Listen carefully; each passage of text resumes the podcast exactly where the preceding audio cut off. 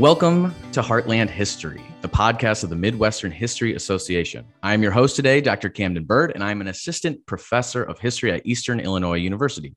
I'm very excited to introduce my guest, Dr. Christy Nabhan Warren, who is the VO and Elizabeth Kahl Figge Chair in Catholic Studies at the University of Iowa. Today, uh, Dr. Christy Nabhan Warren will be talking to us about her new book, Meatpacking America How Migration, Work, and Faith Unite and Divide the Heartland, which was recently published by the University of North Carolina Press. Dr. Christy Nabhan Warren, welcome. Thank you so much, Camden. And please call me Christy in, uh, during our interview. So, yeah. Absolutely. I'm happy to do that. Christy, thank you for joining us. I'm very excited to talk about your book, which I really enjoyed reading. Um, and maybe before we jump into Meatpacking America, which is really an examination of the role of religion, immigration, and work in Iowa, let's hear a little bit about the background of the book. Where did this project begin? What led you to examine the intersection of religion, migration, and work in the Corn Belt? Those are that's a great question. I'm really glad you you led off with that. This is something I talk with my grad students a lot about. The kernel of the idea, like where does it start and where do we go with it, right? And so this this is my third major ethnography. And this book really took a very different shape than what I had thought in the beginning. And that's the beautiful thing in my mind about ethnography. I think, too, for those folks who do a lot of archival work, you find some great things and you're not really sure where it's going to go. And it ends up going somewhere beautiful. So when I, um, you know, I was fairly new to the University of Iowa, it was the fall of 2012 and as an ethnographer, I always look around me. I want to find a story. I think I'm very journalistic in that sense that I, I like to kind of take my time and get used to a particular milieu. And so I was just, you know, just driving around Iowa a lot on the weekends. I was just driving to small towns and hamlets, rural parts of the state. I was new to Iowa. I grew up in Indiana, I had worked in Illinois for many years at Augustana College. So I was pretty new to the state of Iowa. And so one of the things that really struck me, and, and given that I have a Catholic studies position, I, I, was really interested in the beginning of exploring rural Catholic parishes. And there's been this phenomenon for the past 10 years or so, even, be, even before that, of consolidating parishes, closing them down, consolidating them. And there's been a lot of friction about that, a lot of a lot of sadness, a lot of angst among among white ethnic parishioners. And so I started the project wanting to compare and contrast several different Catholic parishes, one in Columbus Junction, Iowa, St. Joseph the Worker, one in Washington, Iowa, St. James, West Liberty, and also a more urban, quote unquote, one in, in Iowa City, which is actually in a, in a cornfield, so it looks fairly rural, St. Pat's. And so um, I, I, was just sort of observing and, and conducting interviews over the first year, year and a half. And then I decided I was really honing in on Columbus Junction, Iowa. That was the parish that really captivated me the most because of the influx of refugees, migrants from the Northern Triangle, El Salvador, Guatemala, Mexico. And then you had, you know, the white ethnic Catholics as well. And I was thinking a lot about Catholic sociology, sociologists do Catholic studies and how they were studying parish dynamics. And I was trying to really make sense of what I was seeing. This was a very, this was a parish that really was two very different communities, one Spanish speaking and one English speaking. And there wasn't a lot of intermingling. It was very much, it wasn't so much, it was a shared, a shared space, as a sociologist, Brett Hoover would say, but I would call it a more, a very reluctantly shared space. And so I was trying to make sense of, of, of the dynamics of people and space and sharing space. And as I was conducting interviews, the vast majority, 99% of the parishioners I was interviewing in Columbus Junction, in Washington, in West Liberty, worked for Tyson Foods, a pork processing plant in Columbus Junction. And the parish priest at the time of of the Columbus Junction Parish, St. Joseph the Worker, said, You know, Father Joseph Sia, who's become a very good friend, said, You know, I really think you need to tour a meatpacking plant. Because I was saying, You know, I just, I'm getting these stories, but I just really feel like I need to go there too. And he said, Yeah, I really agree. And by the way, he said, I, I'm good friends with Joe Blay, the chaplain, and let's have a tour. And so the project quickly became, I think, much more interesting because I, as, as someone who studies lived religion, it's really important for me to go to spaces where religion is lived. And it tends to be places like parishes, churches, synagogues, temples, right? The woods, neo pagans. But I was really interested in looking at workplaces as sites of religious friction as well as religious devotionalism and, and, and was that existing and so i literally went to work at a couple packing plants and that's where i think the project took off i mean it was this is probably the most challenging project i've ever done and i wasn't sure if it honestly would come together and hopefully it did so I, I think it came together. I uh, I really enjoyed reading this book, and you your work in ethnography really highlights some great stories. I mean, this you've got some incredible stuff that you have observed, and it's written beautifully, and I quite enjoyed reading it. One one of the pieces you also point out about the Midwest is that you say that the Midwest is too often depicted as monolithic and, and overly rural and white, which is incredibly misleading when you actually look at the demographic and religious realities of the region. In fact, you make the case the Midwest, more than any other place, provides an important lens to view the larger changes throughout the country. You write, uh, and this is a quote from your book the Corn Belt can be an evocative conceptual tool to reimagine and rework American histories and sociologies. Present day religion, spirituality in the Corn Belt is part of a complex and emergent global Midwest. And it is Latinos, the vast majority of whom are Catholic, who are the center of the global Midwest. What are people missing about the American Midwest? And how does your book begin the process of overturning these outdated and exclusionary stereotypes? Yeah, great question, Camden. Yeah, I think, you know, a couple friends have teased me, well, you're a Midwesterner. Is this a love letter to the Midwest? I would say sort of yes and no, because as a, a lifelong Midwesterner, I have I've observed, I grew up in Gary, Indiana, so the region, uh, you know, and I've always been interested in you know, migration, sort of that intersectionality again of migration, work, and faith. And I grew up in a, steel mill town, and most of my relatives worked in the mills um, or they were teachers, you know. And so I came from very much a melting pot of, of ethnic realities in Northwest Indiana. And I've always been intrigued by that, I think, throughout the course of my research and as i was as i was conducting field work i was doing a lot of reading historical reading. My, my husband's a historian so he's always trying to get me to so I, am really pleased that you enjoyed the book Camden because I, I, I really wanted to attend to the history of iowa and migration and what it, what is what did that look like? 19th century what did that look like? Early 20th century what does that look like today?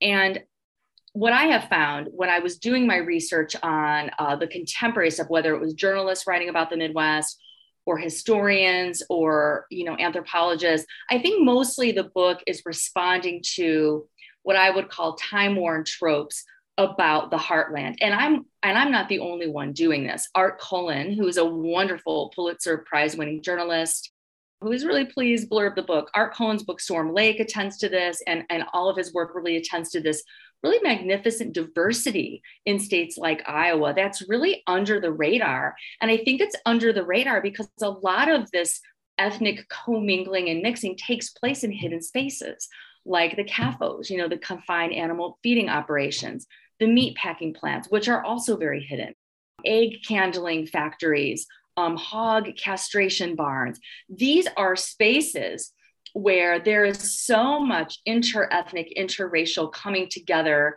frictions as well as friendships forming. And I think that I was just so fortunate to be able to have a bird's eye view to be able to get access to some of these spaces that I just think we really we really need to go beyond this well I was white I was this I was that and I also take very seriously in the book as I'm sure you read I'm not letting whites off the hook and I include myself in that. I mean, there's a long history of racism, of course, throughout our country. So, too, in Iowa and the Midwest.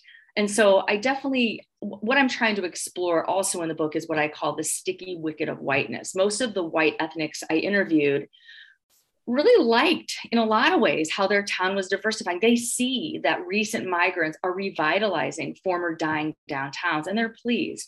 But they're also having a longing for a white past, a mythical white past. And so they're really torn and it's really complicated. So I so I think what I'm trying to get across in the book is let's try to go past, let's try to get past hot takes. You know, all whites are racist.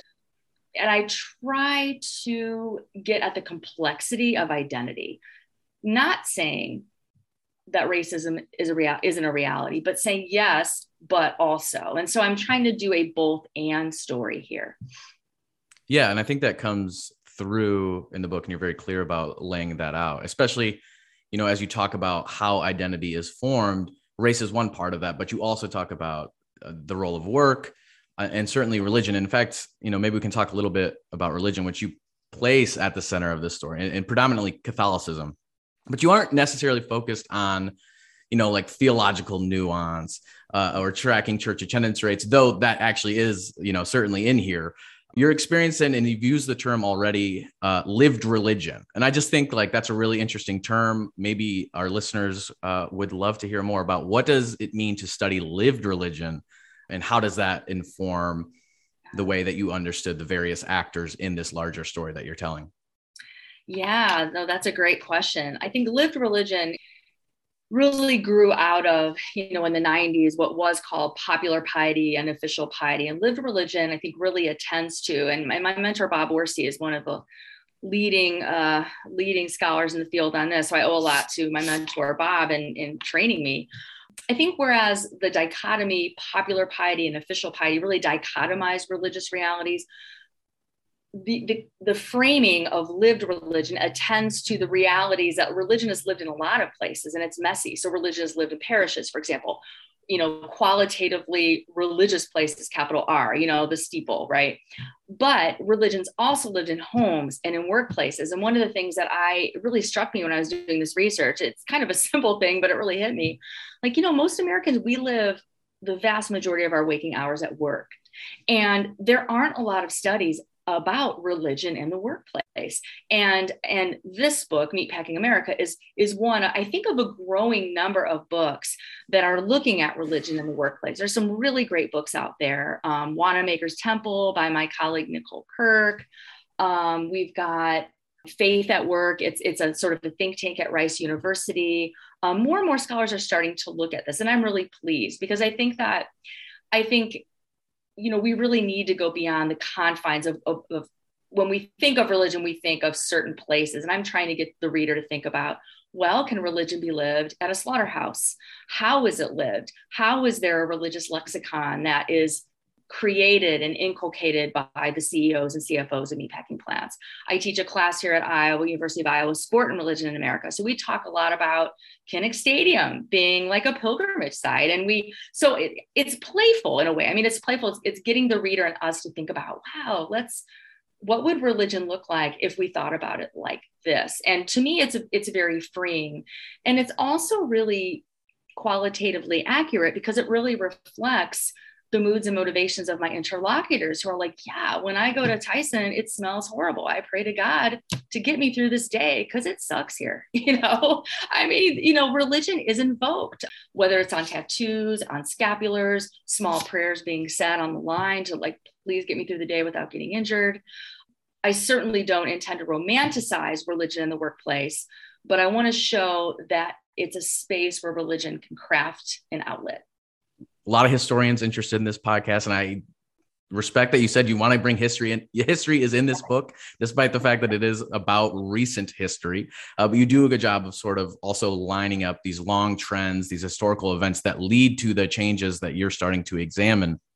So I wonder if we can dive back and, and start where your book starts, which is religion has always been central to life in Iowa dating back to the 19th century when European migrants established themselves in Iowa. How did religion, particularly Catholicism, shape the social lives who settled in Iowa? Yeah, great question. And again, you know, uh, I was trained by historians as well as anthropologists. So I always feel like I'm toggling back and forth, which is fun. I like that. yeah. So you know, as, you know, since you read the book, Camden. Um, so chapter one start homemaking. I start out with Corinne Hargrafen, who is, um, you know, 96 now. She is an Irish German Catholic woman. She just celebrated her birthday with her extended family. And so I really try to, I start each chapter with a story, uh, one of my interlocutors. And then I, and I go into the history of, of, of her community. And so, what I do in chapter one is I really show how Catholicism, Irish and Catholic Catholicism, really kept the community together after they migrated from various places in Germany and Ireland, and, and how it gave a deep sense of meaning And the parish for these late 19th century, early 20th century migrants was that special place. And it figures prominently in all of the stories of the 90 something, 80 something interlocutors I interviewed who are now mostly going to St. Catholic the Worker, uh, St. Joseph the Worker, I'm sorry, not St. Joseph the Worker in Columbus Junction. And so I I introduce characters like Father Mazzuchelli, who was an Italian, who was an Italian priest, who was a frontier priest, and who really, you know, blazed through Iowa, making Iowa more Catholic, you know, throughout the southeast and then the western part of the state. And so, as an ethnographer, and I guess it would be very similar to what historians would call microhistories, it's not. I, I certainly don't, as as you know, Camden, give a picture of every single county in the state, I'm really mostly focusing on eastern, southeastern, and parts of central Iowa.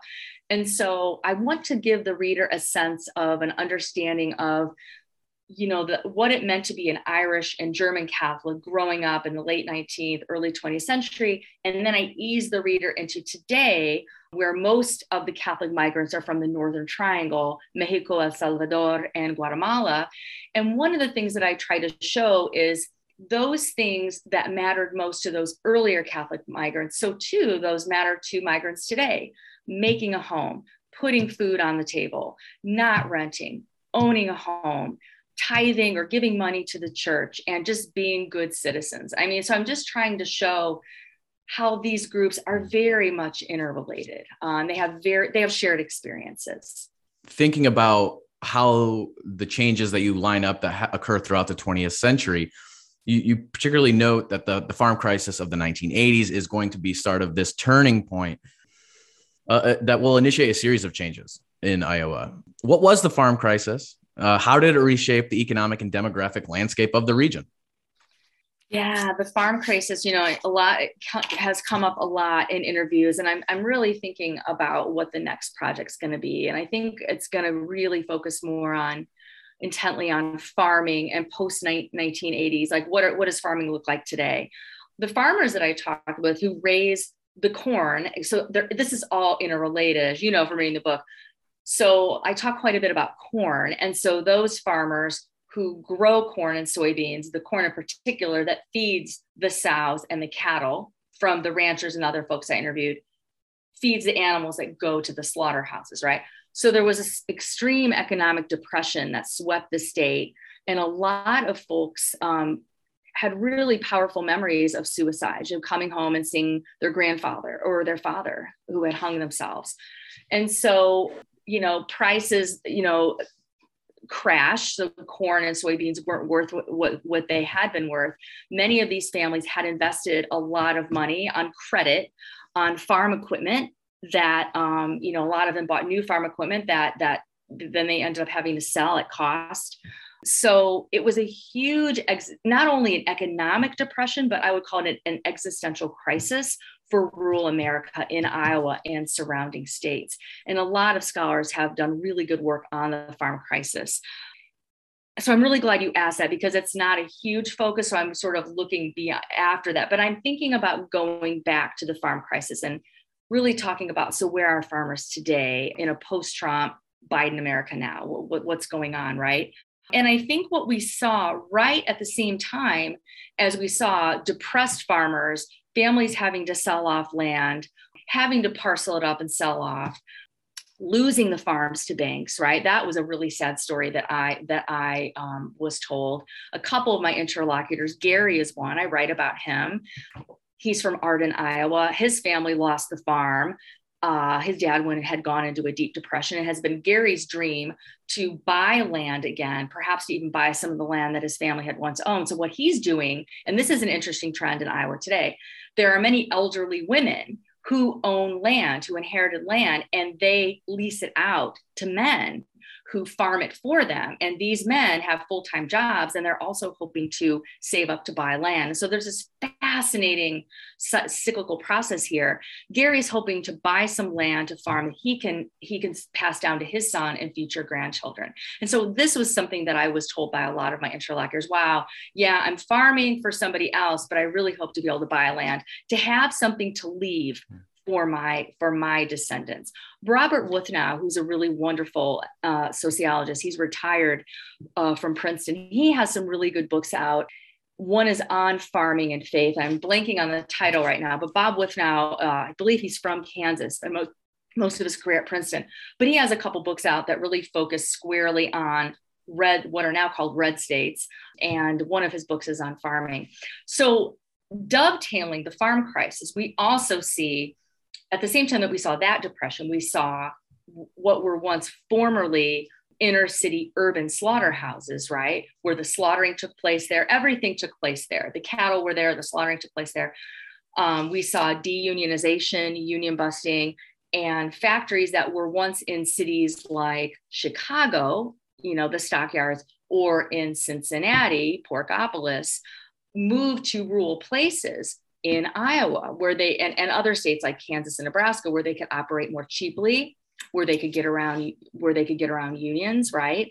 And so we see a lot of deunionizations and a lot of workers' rights really uh, diminishing at, at this time in the 1980s. And we see like very few corporations taking over, not only with farming, but also with meat packing. You know, we've always had like the big three, big four, big five, and meat packing. Yeah, and you talk about uh, the demographic changes and the fact that this will start to lead to you know an increase in immigration from Latin America, but also from Africa and Southeast Asia, who are often working these new jobs in these meat packing plants. What are the experiences of those migrants as they are coming into Iowa? Yeah, that's a great question. I look at a lot of different groups in the book, and I um, I have an extended endnote on this in the book, as you probably read. I, I refer to all of my interlocutors, all of the migrants, as refugees, whether or not they're de facto refugees or de jure legal refugees. Um, so I lay out all the different sort of legalistic definitions. But I, I take a stand and I say, you know, I'm calling all these folks refugees because they're all fleeing a certain kind of violence, whether it's a physical violence, economic violence, political violence. Many women were, you know, domestic abuse, um, sexual abuse. And so the migration, the experiences differ depending on the group. Like, so a couple of my interlocutors that made their way into the book won the diversity lottery. So um, Maurice was able to come over because he won the diversity lottery in South Africa he was one of those who like literally won the lottery that year and he was able to work and save up money to, to send for his wife and his young children.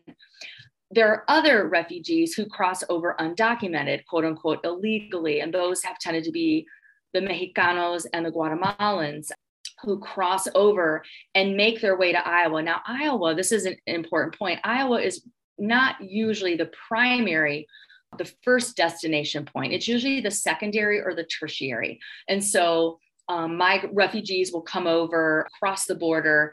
Oftentimes we'll have a family member in Iowa. And I think about this, I thought about this, Camden, as I was writing the book. Imagine coming over, you know, not knowing the language, not knowing English, knowing you have a relative, Juan, somewhere in Iowa, a place you've never been. You might just have his telephone number written on a scrap of paper in your pocket and you make your way to this man, right? These were such powerful stories that I was told. And I just kept thinking about the courage and the will. And, you know, one of my big um, goals of this book, as you probably caught on to, is really to get the reader to really empathize with these migrants. And, you know, I, I hear a lot of stories from folks you know, and I'm sure we've all heard these stories. Well, you know, my relatives crossed over legally. We did it the right way. We went through Ellis Island. And that's actually not so accurate. And one of the things that I really try to point to too is the capriciousness of and the political, you know, the, the political, you know, uh, messiness of migration policy. And migration policy in the United States has always been at the whims of politicians, right? And so my Lebanese relatives and my Polish relatives coming over, you know, they didn't all come over, you know, on the radar. Some of them came over on, under the radar. And so I'm trying to tease that out as well, saying we all have these stories in our families, and let's really reckon with these stories. And so again, I really want the reader to try to empathize. So I, that's why I share a lot of these stories. These men and women, they know they have a relative somewhere in Iowa, whether it's Coralville, Iowa City, Cedar Rapids, Columbus Junction, and they somehow make their way here. I find that to be such I, I don't even know the word for it, Cameron, just such an incredible story of will and perseverance. Like this was such a hard book to write because I cried a lot as I wrote it, as I was thinking about. I always take photos. I always have pictures on my phone and that I print of my interlocutors that I tape on the wall when I'm writing and just imagining them and their stories and lighting candles, trying to really get into the an affect of writing. Um, just really powerful, really powerful. I really hope that whoever reads this book thinks about their own relatives and their own migration stories because we all have those stories, you know. Yeah, and you, again, the stories that you are showcasing and highlighting in the book, they do uh, get, develop that empathy. At least that's my experience as I was reading it as well. Um, you do feel for the individuals who are go- overcoming tremendous odds to get uh, to their to these destinations. You talk about the role that the church, particularly the Catholic Church, for some play upon getting to Iowa. These are community centers. Um, this is where family meets. Uh, often, where you will get together uh, with people who have gone through similar experiences. Um, what what is it like for the refugees, the migrants, to get folded into these religious communities? You know, I wouldn't say it's easy. Yeah, I mean, I think that um, that's why, and that's this was something else. I mean, I hadn't planned on working with so many wonderful activist priests, you know, but I did, and um, I, so I featured them, as you know, in one of the chapters. I think that the integration of of newcomers into any environment is really difficult, and going back to looping back to what I said earlier, wow, the white ethnic Catholics in these parishes where I did field work see the positivities of these newcomers to their downtowns. You know, they, they see that they really keep their yards nice and tidy like them. They have statues of the Virgin Mary like they do in their front yards. There's still resentment. You know, there's still resentment. And I think that these priests are like superheroes. And I know we read a lot about there's a lot of bad stuff going on with the with the Catholic Church with sexual abuse crisis, and and this book was in no way intended to say that that is not a reality too. It's a both and right. What I'm trying to show is that there's another there there are other priests out there who are doing this work of social justice activism, and so I try to feature some of these priests and what they're doing and how hard and what a toll it's taken on these priests too. So Father Joseph Sia, you know, in one of our many interviews in, in the parish hall, said, "Yeah, he goes, I really feel like." My ministry is schizophrenic because he said i feel like i'm not making anybody happy you know? I'm trying to appease the whites you know because while they're smaller in number they're the ones who have the money and they're the ones who maintain the building. They're the ones who give money and keep things going you know? They pay part of my salary you know? But he said it's it's the latinos. They're the ones who are filling the pews. So the spanish language mass is like bursting at the seams. And several years ago there was a real whoop to do because the church council, um, which is mostly white Catholics at uh, St. Joseph the Worker in Columbus Junction, they, they just didn't, they decided they just didn't want to build a bigger space because their mass is is small. You know, they're not bursting at the seams, but an hour and a half later at the Spanish language mass, folks are sitting like on top of each other. Literally, there's folding chairs. It's just not big enough. Um, and so we see tensions there. We see sort of like whose space is this? Who owns the space, right? Um, I remember once, and this is a story that I tell. I drank a lot of coffee over the six, seven years of this, a lot of coffee and ate a lot of baked goods. You know, I, I think I'm now just now shedding the pounds that I gained from all the wonderful coffee cakes I ate and donuts. And so I'd be sitting in in in the the basement chatting with some of my the, the white Catholic ladies, having a great conversation. And I shared this story in the book that one of my Latina interlocutors came down. I switched over into Spanish. We, we hugged. We were talking about, I think we were talking about the upcoming Virgen de Guadalupe celebration on December 12th. And I was like, yes, I'll be there. I'm going to bring my son. And, and then and then she went back upstairs to get ready for the Spanish language mass. And the ladies who I had just been having a very warm conversation with literally gave me the stink eye, the death stare, like, hey, what were you saying? And were you talking about us? You know because that's a huge problem the monolingualism of white americans. We, we don't know enough languages. And my spanish is good. It's not perfect. But i think that this is one of the things that i think we really that we really need to improve upon. In order for parish dynamics to improve white folks need to really learn some other languages and in this case spanish. And so you'll have like latinos who speak spanish going to the english language mass really trying to improve their english but you don't see many white Catholics, English speaking Catholics going to the Spanish language Mass. And so, you know, most Latino Catholics, in my experience, feeling at home and feeling welcome takes a lot of time. They're acutely aware that this isn't really their space. And there's a lot of great scholars who are doing excellent work on this. So my, my colleague Susan Reynolds at Emory is coming out with a wonderful book through Fordham University Press, and she's really looking at parish dynamics, uh, inter-ethnic, interracial dynamics at a Boston, a Roxbury mm. parish. That's that's a great book that's coming out soon. Um, Brett Hoover's book looks at that, um, looks at shared parishes. Um, so there's a lot of folks looking at these dynamics. And then the next step, well, what should the church, what should any religious institution do to have newcomers feel more welcome? Yeah, uh, it's really interesting in the in the the the, the priests that you do focus on. They seem to be bridging that divide or attempting to bridge that divide and as being sort of social justice warriors who are very conscious of of what's going on in their in their parish uh, and i love that term schizophrenic um, congregation uh, uh, yeah you you describe that beautifully in the book i want to get to the meat packing plants and i actually want to read an excerpt from your book uh, because I think it paints a picture for us. You've got great descriptions. I think it's incredible that you got to get into the meat packing plant and observe this. Um, but I'm just going to read this. It's, it's, it's a paragraph, but I'm just going to, and, and we can talk about the meatpacking plants and the workers who are working there. Walking out to a meatpacking plant floor for the first time is like stepping into an alternative reality. But this was real, bloody real. It was loud, cold, and crimson red. There was a lot going on, and it was loud. There's an intense order to the plan. Each worker has a repetitive yet also highly skilled task. We walked by women and men with various knives and blades cutting through the now chilled pork meat, slicing and cutting parts that would be sold at wholesale and retail markets. Their white coats were splattered with blood. The plant was cold and constantly surveilled by the USDA inspectors. Fat, meat droppings, and the occasional eyeball washed down drains next to our feet. We walked and stood amid thousands of pounds of cold flesh. As I raised my eyes to look above me, a light spray of water mixed with hog waste, managed to enter my mouth. I knew that I should not spit it out, so I swallowed it. I can still taste, smell, and see the meat as I write this. Uh, an incredible passage. Um, and I apologize for any listeners who won't be eating dinner tonight because I've just read that. Um, but you really do get at what's going on in these meat packing plants. What is it like to work there? Uh, what is the, the the towns that these meat packing plants are in? How is that how is that social space existing as these migrants are living nearby and working in those places?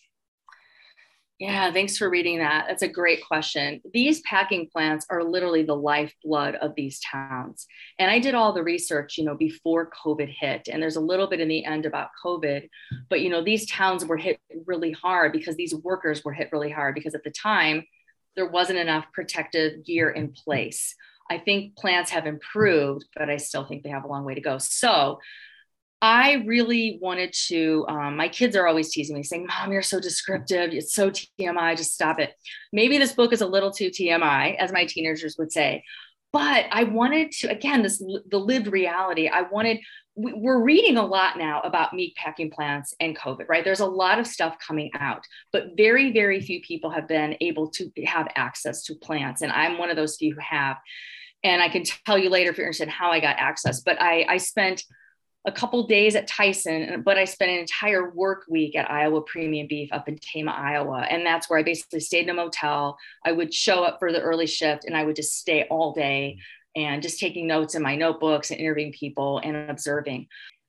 I I uh, and just I came away with an incredible and I'm a vegetarian. I, I sort of out myself in the book this was really hard work for me to do, not only because I haven't eaten meat for a long time, but because I, but by the end of the week, I was really actually getting used to it. To be honest with you, I was kind of used to, I was getting used to, it. I was becoming sort of, what I kept thinking about was that so many of these refugees are suffering PTSD from the migration process, right? They're fleeing violence, right? Some of these women have been raped and sexually sexually violated on the journey from Mexico as they cross over the Bestia, La Bestia, right?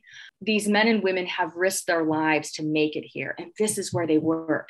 These are the highest paying jobs in rural America. They have 401ks, they have good health insurance, they have paid vacations. They're mostly not unionized though, and that's another story. Unions have been gutted, but they're paid really well. These are the highest paying jobs in rural Iowa. You can advance quickly here. You can get paid to take college courses at community colleges. So there's a lot of perks.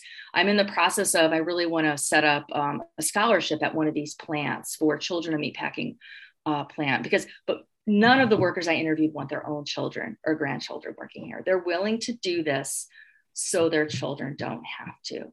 And the language I use in the book is it's a kind of religious pay it forward. So they're doing this hard work, they're praying to God to get through the day so that their kids don't have to do this. So, yeah, it, it's horrific. I mean, you pull up to the plant, you open your door, and there's this horrible smell. It's a mixture of fecal matter, offal, which is all the waste products that can't be used for human consumption, or for pet consumption. I have a couple dogs. So if you have pets and your dogs have rawhide or they have those little jerky strips, that's all from one of these plants. These plants don't waste a lot even parts of the animal you wouldn't think that we could eat are shipped abroad. And I detail some of that in the book. We don't have to go into that here, but like the black tongues from the Black Angus um, cattle, those are those are freeze dried and shipped to Japan, where they're a delicacy. So one of the thing that things that really impress me is that these plants use as much of the animal as possible. They, they're, they're really, they're recycling, they're reusing. It's not Upton Sinclair's The Jungle.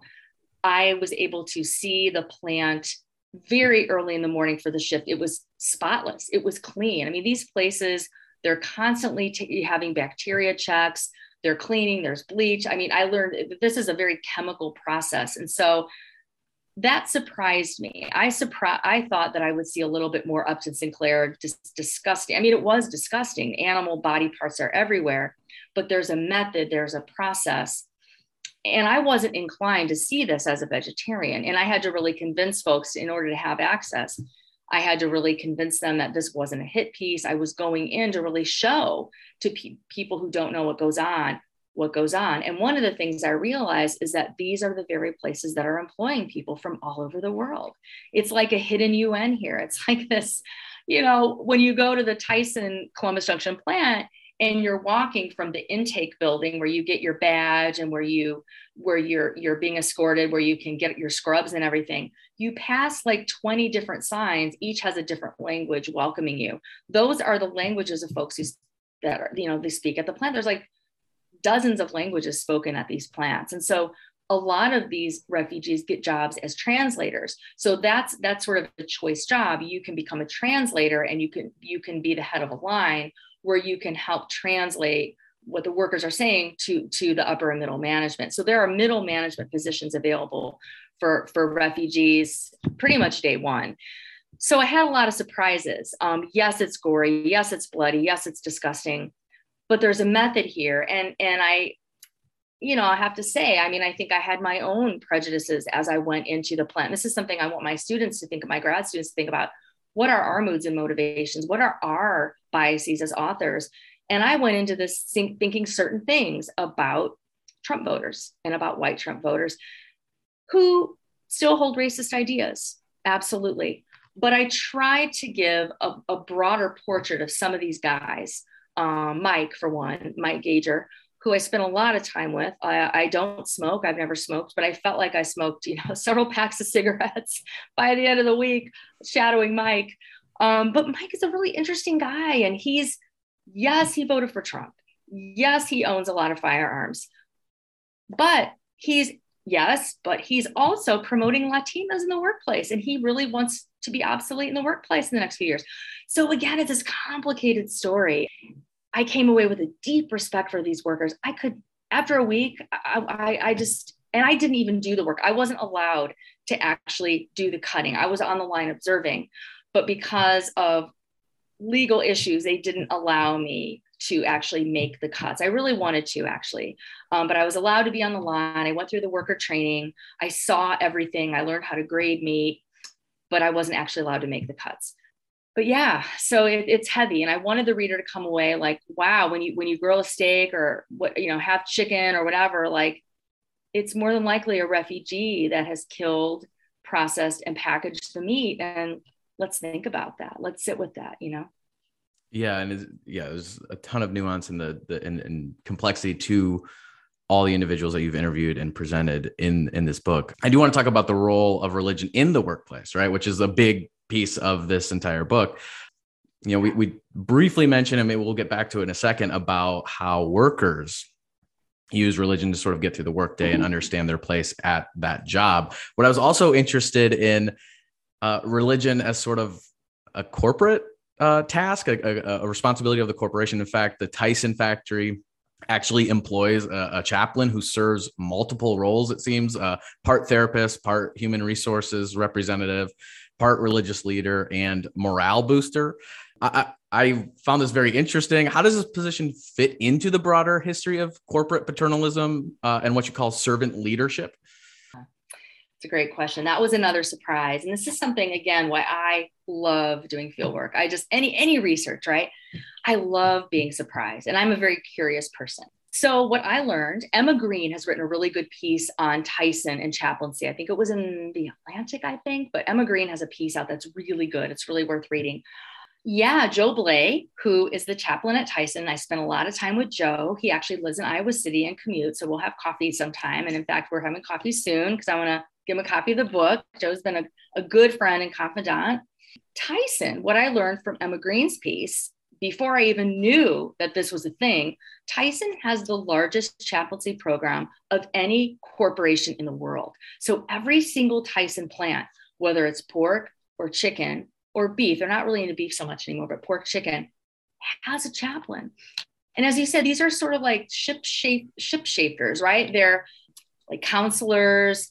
They send Joe sends like weekly emails with like scripture and little chirpy messages like "Have a great day," you know. If you want a koozie, come down to my office. You know, I'll give you a Tyson koozie. Or if you've had a baby, come get your baby blanket. You know, we have pink and blue.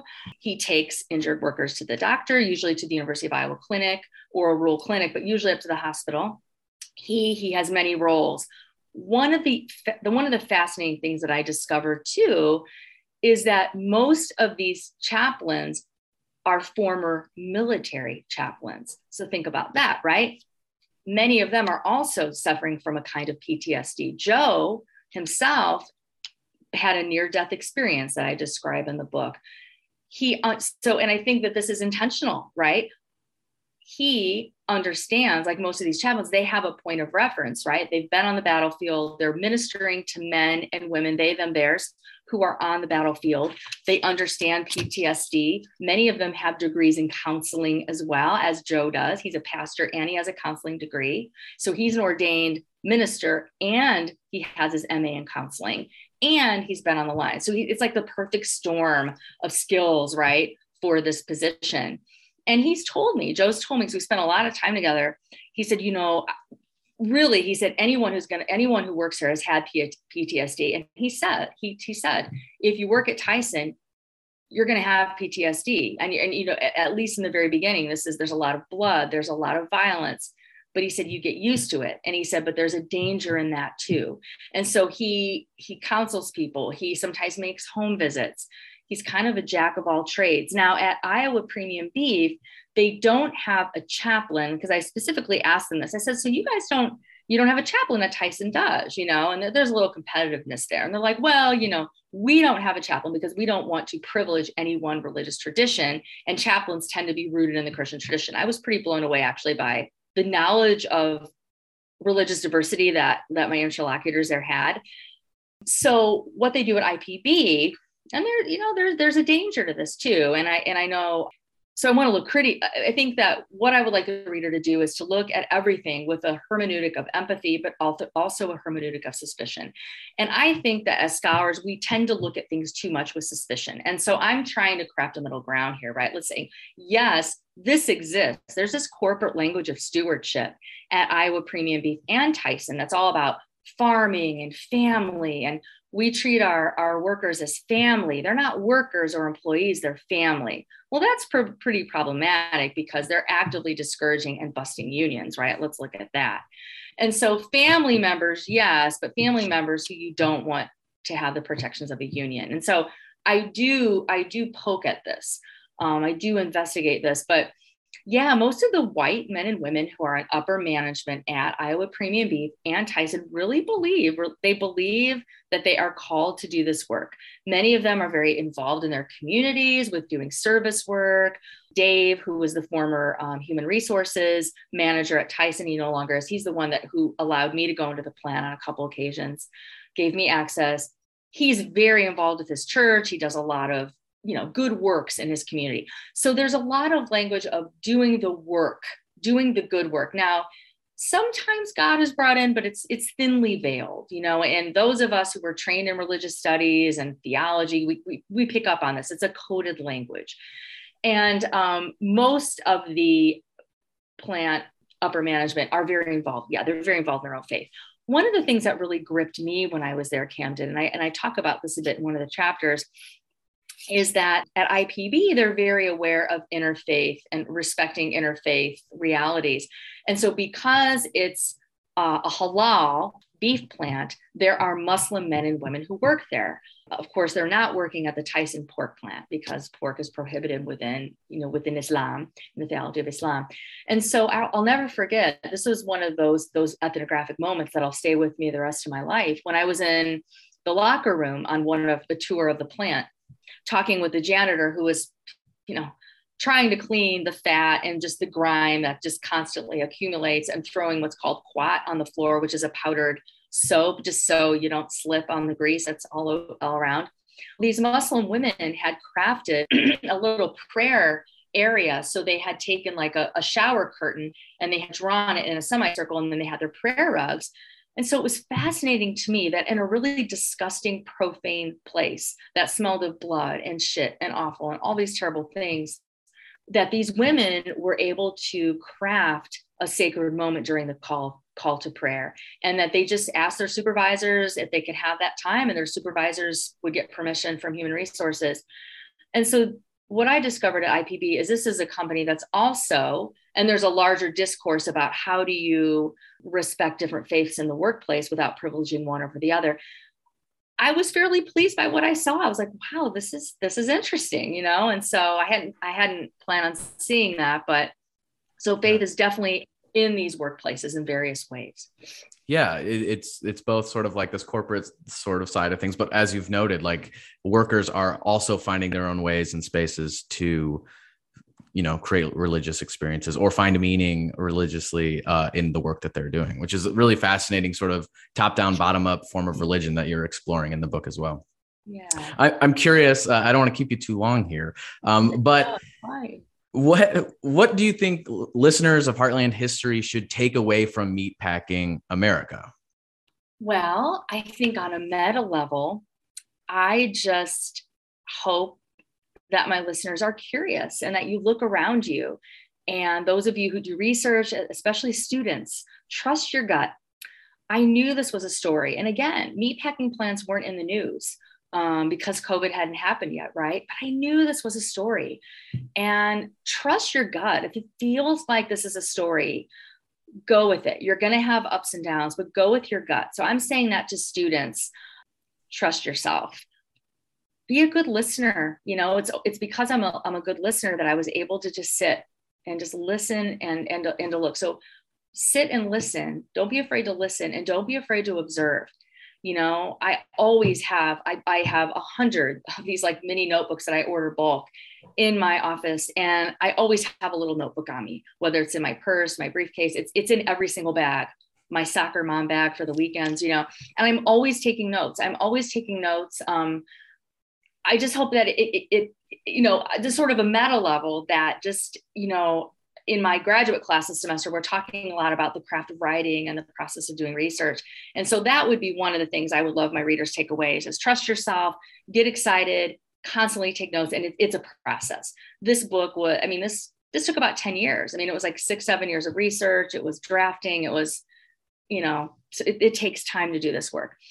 But like as we've talked about Camden, I just I hope that the readers take away a more complicated and nuanced story about the Midwest than than than we've been hearing in the news outlets. And I did want to give a, a brief shout out to to Kristin Hoganson has a really great history on the Heartland. I I mentioned her in the book, and Sarah Smarsh is a real role model of mine. Her book, Heartland, is just a beautiful book about growing up poor and white in Kansas.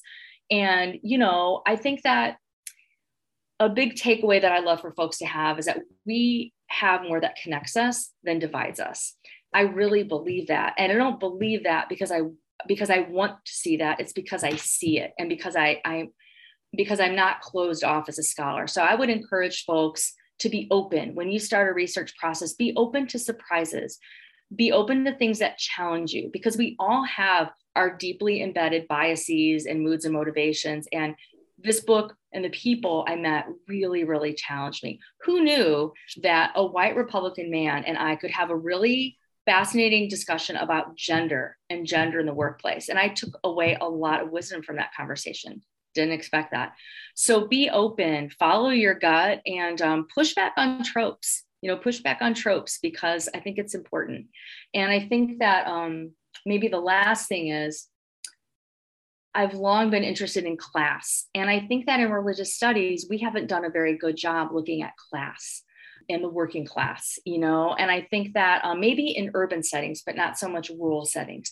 And so I'd love to see a, a, like a rural renewal, renewal, more folks interested in looking at class and looking at what connects newcomers from older migrants who came, you know, years before. And I think a lot of what connects them is class. A lot of whites, white ethnics who were poor still are poor actually. And so so yeah, that's what I guess I'd have to say. All right, uh, some great some great things to ponder on. Uh, and before we wrap up, I'm curious. I know the book just came out, uh, yeah. and but are you thinking about next projects? Are you are you working on anything? Yeah, you know that's so hard, right? Because you know you want to relish it. Well, I, I, have an edited volume on Latinx Christianities coming out in the spring through Oxford University Press, and I'm it's a, it's a wonderful compilation of like leading Latino religious studies scholars. So I'm really excited about that. So that's coming out soon. Yeah, you know, I think the next big ethnography, I have a couple ideas. One would be on um, Iowa farming and faith, uh, sort of then and now. And I think I would really want to start with the with the farm crisis. Actually, another project that I long have wanted to do is to return because I read a lot of memoirs and so I've been thinking a lot about what would an ethnographically informed, historically informed memoir look like on my own family. So I think that that would entail for me returning to Gary, Indiana, where my Lebanese side of the family from Bekaa Valley came over in the late 19th century. And then my Polish and Czech relatives on my um, also came over at that same time. Um, there hasn't been a lot on Gary aside from Children of the Mill, which was a really great history um, that came out in the 80s, I think uh, Ronald Cohen, I think, wrote that. So I think that's that's those are two projects that I'm really thinking about. Yeah, and so kind of middle age now too, and thinking a lot about you know my parents are getting older, and I think a lot about going home more, visiting my family more. Would it be mean to go back to Gary to return to where I'm from? and to do a story about migration, religion, and work there. So I think that that that's probably the project I'm most passionate about. But I'm also really committed to doing the Iowa project because I feel really strongly about being in place because I'm here at the University of Iowa. I feel a really strong sense of obligation to do Iowa based projects, you know? So I think I'll get both, I'll get to both of them. I'm not sure what order. well, I'm sure you know all the listeners here at Heartland History will eagerly await whatever one comes first. But no, that they both sound fascinating, uh, and I, I, do hope you pursue both of them. Thank you. Uh, well, Kristy, thank you so much for joining us today. I really enjoyed this conversation. I loved reading the book. Um, again, for our listeners, the book is Meatpacking America How Migration, Work, and Faith Unite and Divide the Heartland, published by the University of North Carolina Press. Get your hands on a copy at your local bookstore or at the University of North Carolina Press website. Again, Kristy, thank you so much. This was great. Thank you, Cameron.